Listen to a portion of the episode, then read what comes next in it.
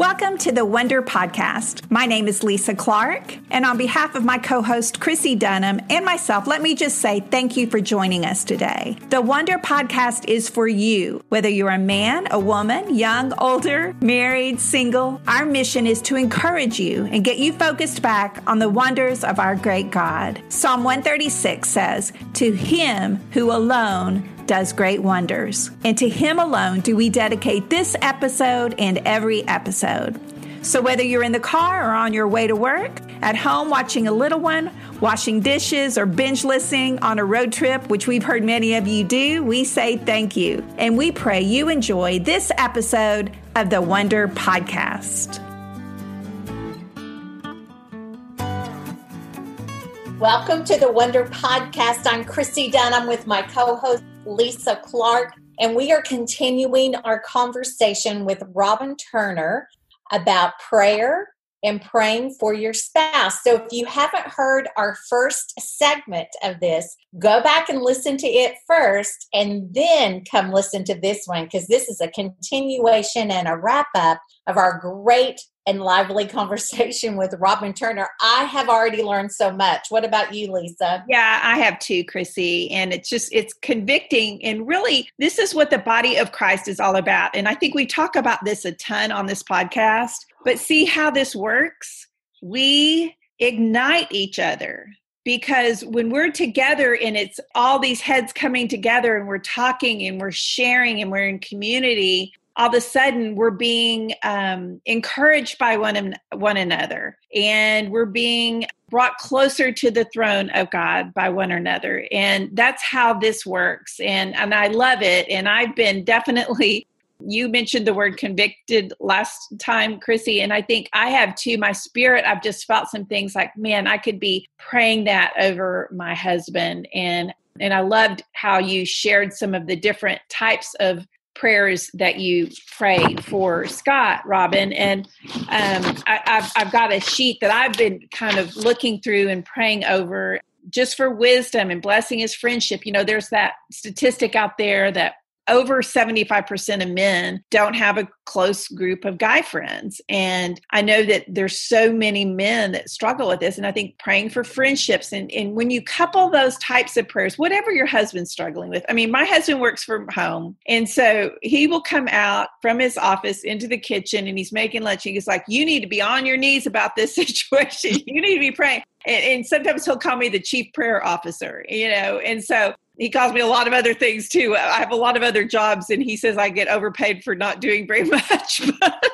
but if all I do is pray, then that uh, then that's a pretty good thing. But we, it's just so so important, and I just love what you said so far, Robin. But let's get into just some some real situations that are just real in our families, and let's talk about a woman who might be hearing this right now and is like, ah, I pray for my husband every day, and God isn't hasn't heard my prayers, and we've already discussed that He's hearing, but He might not be moving just yet, or He's working in a heart or whatever. But you're wanting your husband to lead you spiritually, to lead your family spiritually.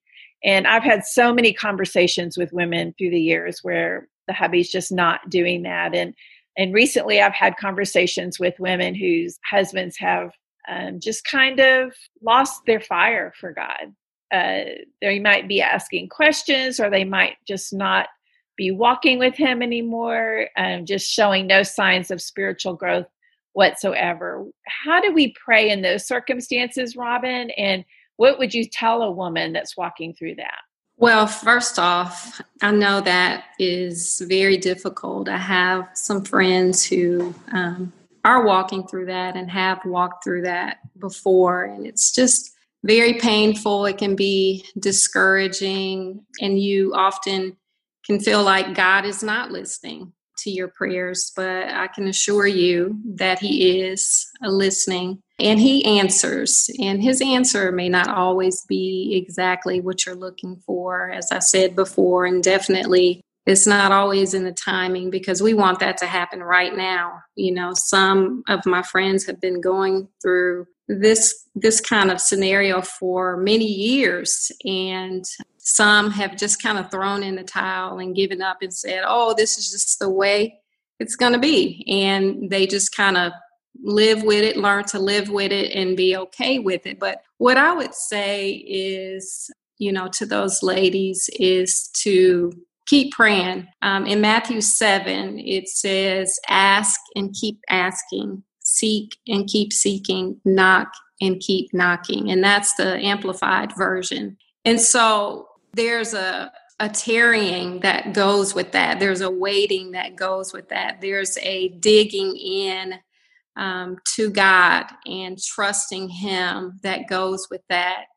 And what I've found, just even in, in my own life in difficult times where I've been disappointed or I've been hurt by things that didn't happen the way that I wanted them to happen, and the outcome was different than what I thought it would be, uh, what I've found is that the more time that I spend um, seeking the Lord, just memorizing His scripture, repeating His scripture, just sitting um, before Him, praying and trusting Him, it helps me to see the big picture and to know that he's sovereign and that he's in control. There's a scripture in Psalm 16 and 2. It says, There's nothing good that I have on earth besides you. And that's just a, a learning to trust that God is not just learning, but just accepting and receiving and having peace in knowing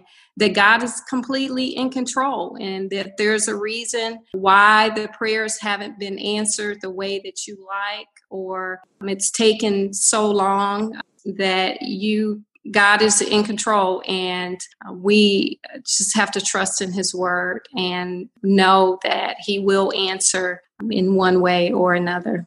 I love that and consistency with the Lord is something that is just, it has to happen. If you're a woman today in this situation and your husband has either walked away from the Lord or he's never known the Lord, and you've lived this way for many, many years, I have always advised women you can't quit. And our timetable looks totally different than the Lord's does. And I love how we remind ourselves with scripture that God is in control. And this is not his will for your husband not to lead you. So let the Lord fight the battle. Let him take care of it. You're fighting on your knees, and that is your responsibility during these days. If your husband doesn't walk with the Lord or he's walked away, is just to fight on your knees. Surround yourself with women that are praying for you, like Lisa said earlier, iron sharpens iron. Make sure you're surrounded with women that have that armor of God on, that are fighting for you, that are praying for you, that lift you up when you're down. And I love Robin's words of don't forget the big picture. We don't know the big picture. We just know a few years, a few years of our life or a few months. We don't see the big, big picture and that God is fighting a spiritual war over your husband. And he's he's doing what he is doing for your benefit. And it may not fit your timetable and it may not answer your prayers today but i promise you he hears you and he is at work on it because he loves your husband more than you love him you cannot quit and i anytime I get down about the Lord not hearing me or answering me, I get put right back in my place. There's a scripture in Job, and I, I don't have it in front of me, that says, Were you here when I put the stars in place? Were you here when I created the earth? Were, were you even here? And it's just a reminder of how big God is. In my quiet times, I've just walked through all the plagues a reminder of how big God is and the plan that He had for those Israelites. Does it make sense? No. Is it a long, long time? Yes. They quit on Him. They would quit on God and then get refreshed and start again. And that's what I do. I'll quit and then I get started again. And I think the key here is to be consistent. You know, wife and mama, you need to live the life in front of your husband so he sees that and sees the consistency and sees your pleasant attitude even though you don't want to. With the power and the spirit of of God you can live that life in front of him where he knows there is something different. You get up and go to church. You keep inviting him. You do all those things and he will change. It's not going to be on your timetable it's just not. But, Robin, what about those? I have a very dear friend um, that is remarried now that um, I watched her serve the church with her husband, and they had an amazing marriage, and some choices were made and they are no longer married and she has moved on with a new spouse that the lord has blessed her with and her husband has too. He is not involved in the church or there's not a lot of fruit in his life but she's pressed on with her life. What do you say to women like that that their husbands just don't come back or there's this writing on the wall that this marriage may not make it or you know what my goodness, that it just hurts my heart to even talk about it. What do you do with women? What would you say to them or encourage them with when their husband is just not turning around? Are you saying so they're still they're still in the marriage, but their husbands have just stepped away right. from the Lord or they don't know yes. the Lord? Yes. Okay. No, they've stepped away from the Lord and it looks like the marriage may not make it. They're they're talking of divorce. They're talking. They may even be separated. You know, what what advice or what do you have for that wife that just is looking and just doesn't doesn't see any hope? Uh, I'm I'm thinking of a person right now who is in that very situation and has been for ooh, probably eight years and it's it's uh, back and forth back and forth lots of ups and downs and you know oh maybe oh maybe well he did this so maybe it's going to work and and then the next day he did this and it's not going to work. So it's there's a lot of uh, just disappointment and a lot of hurt lots of pain. I mean i would just say keep trusting God. I mean, I know that that just sounds so rote and what everybody says and but that's the answer. I mean, it's just what you just said, you know, it's hold on. I mean, God's perfect will is for a husband and a wife to remain together. He despises divorce. Um, it is one of the most difficult things that people have to go through. It affects so many different people, um, not just the two involved, but the children and the parents and the friends. And I mean, it just brings so much strife and so much pain. Um, and so I would say to her the same thing that you that you just said, not to give up to get on your knees and to fight and to trust God and to believe to believe him you know Jesus was such a great example of prayer. He taught us how to pray. His disciples watched him and they thought, you know, there must be something to that. Can you teach us how to pray? And so he did. He he said, you know, you you pray in the name of the Father you ask him, you know, and you believe in faith that he's going to do what he says he's going to do. And then Jesus prayed all the time. He prayed at night. He prayed all night. He prayed in the morning. He prayed during the day. He prayed, you know, for himself. He prayed for us. And he prayed in faith. He knew that God would do what he said he was going to do, even though he knew that God's will was for him to suffer he prayed God's will. And because he knew the joy that was set before him, which was us. And so we have to set our mind on a joy that is before us on the outcome that we are believing God for, that His perfect will is for a marriage to remain together. And we pray for that and we stand on that and we trust that God will do it. We just raise our faith up to another level and believe what we do not see. Do not place your eyes on what you see. The word says because it is subject to change. It is temporary, but God's word is everlasting and it's true. And we pray that his will be done. And so, you know, I would just encourage her to stand firm and to trust and to raise your, your faith to a whole nother level. And you do that by hearing God's word. You know, faith comes by hearing and hearing by the word of God. Listen to his word. Surround yourself, like Chrissy said, with other believers, with women of God that you can trust that will speak life to you, not those friends that are like, oh girl, forget him, leave him alone. You know, you don't deserve that. Don't don't listen to that. Listen to those that are encouraging you and pushing you and are praying for you and will come and sit with you and listen to you and hold your hand and cry with you. That's who you stand with and allow to stand with you. Fight for your marriage. And I, I agree with those words. And I've been on the I've been the woman before who has said, I don't see any hope. And that woman didn't listen to me and she fought for her marriage and it's thriving today. So I learned a ton from that situation.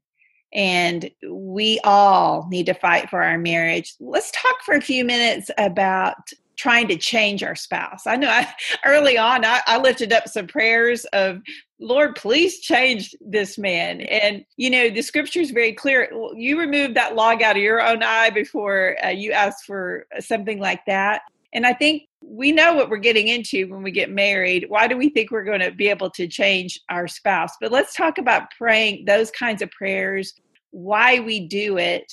And um, is that a recipe for disaster, or, or can God actually do something there? Yes, we do pray that God changes our spouse. I have prayed that many times, but often, you know, what really needs to change is me. Um, and obviously there's some areas you know that he probably needs to change just like there's areas that i need to change. But i think that's just something that when we go to the lord we need to be cognizant of you know that we are asking with the right motive and right with the right heart and that we're checking our hearts because oftentimes, you know, it's pride that is getting in the way um, of us, you know, praying, you know, for God's will. You know, um, I hope that makes sense. Maybe does that make sense?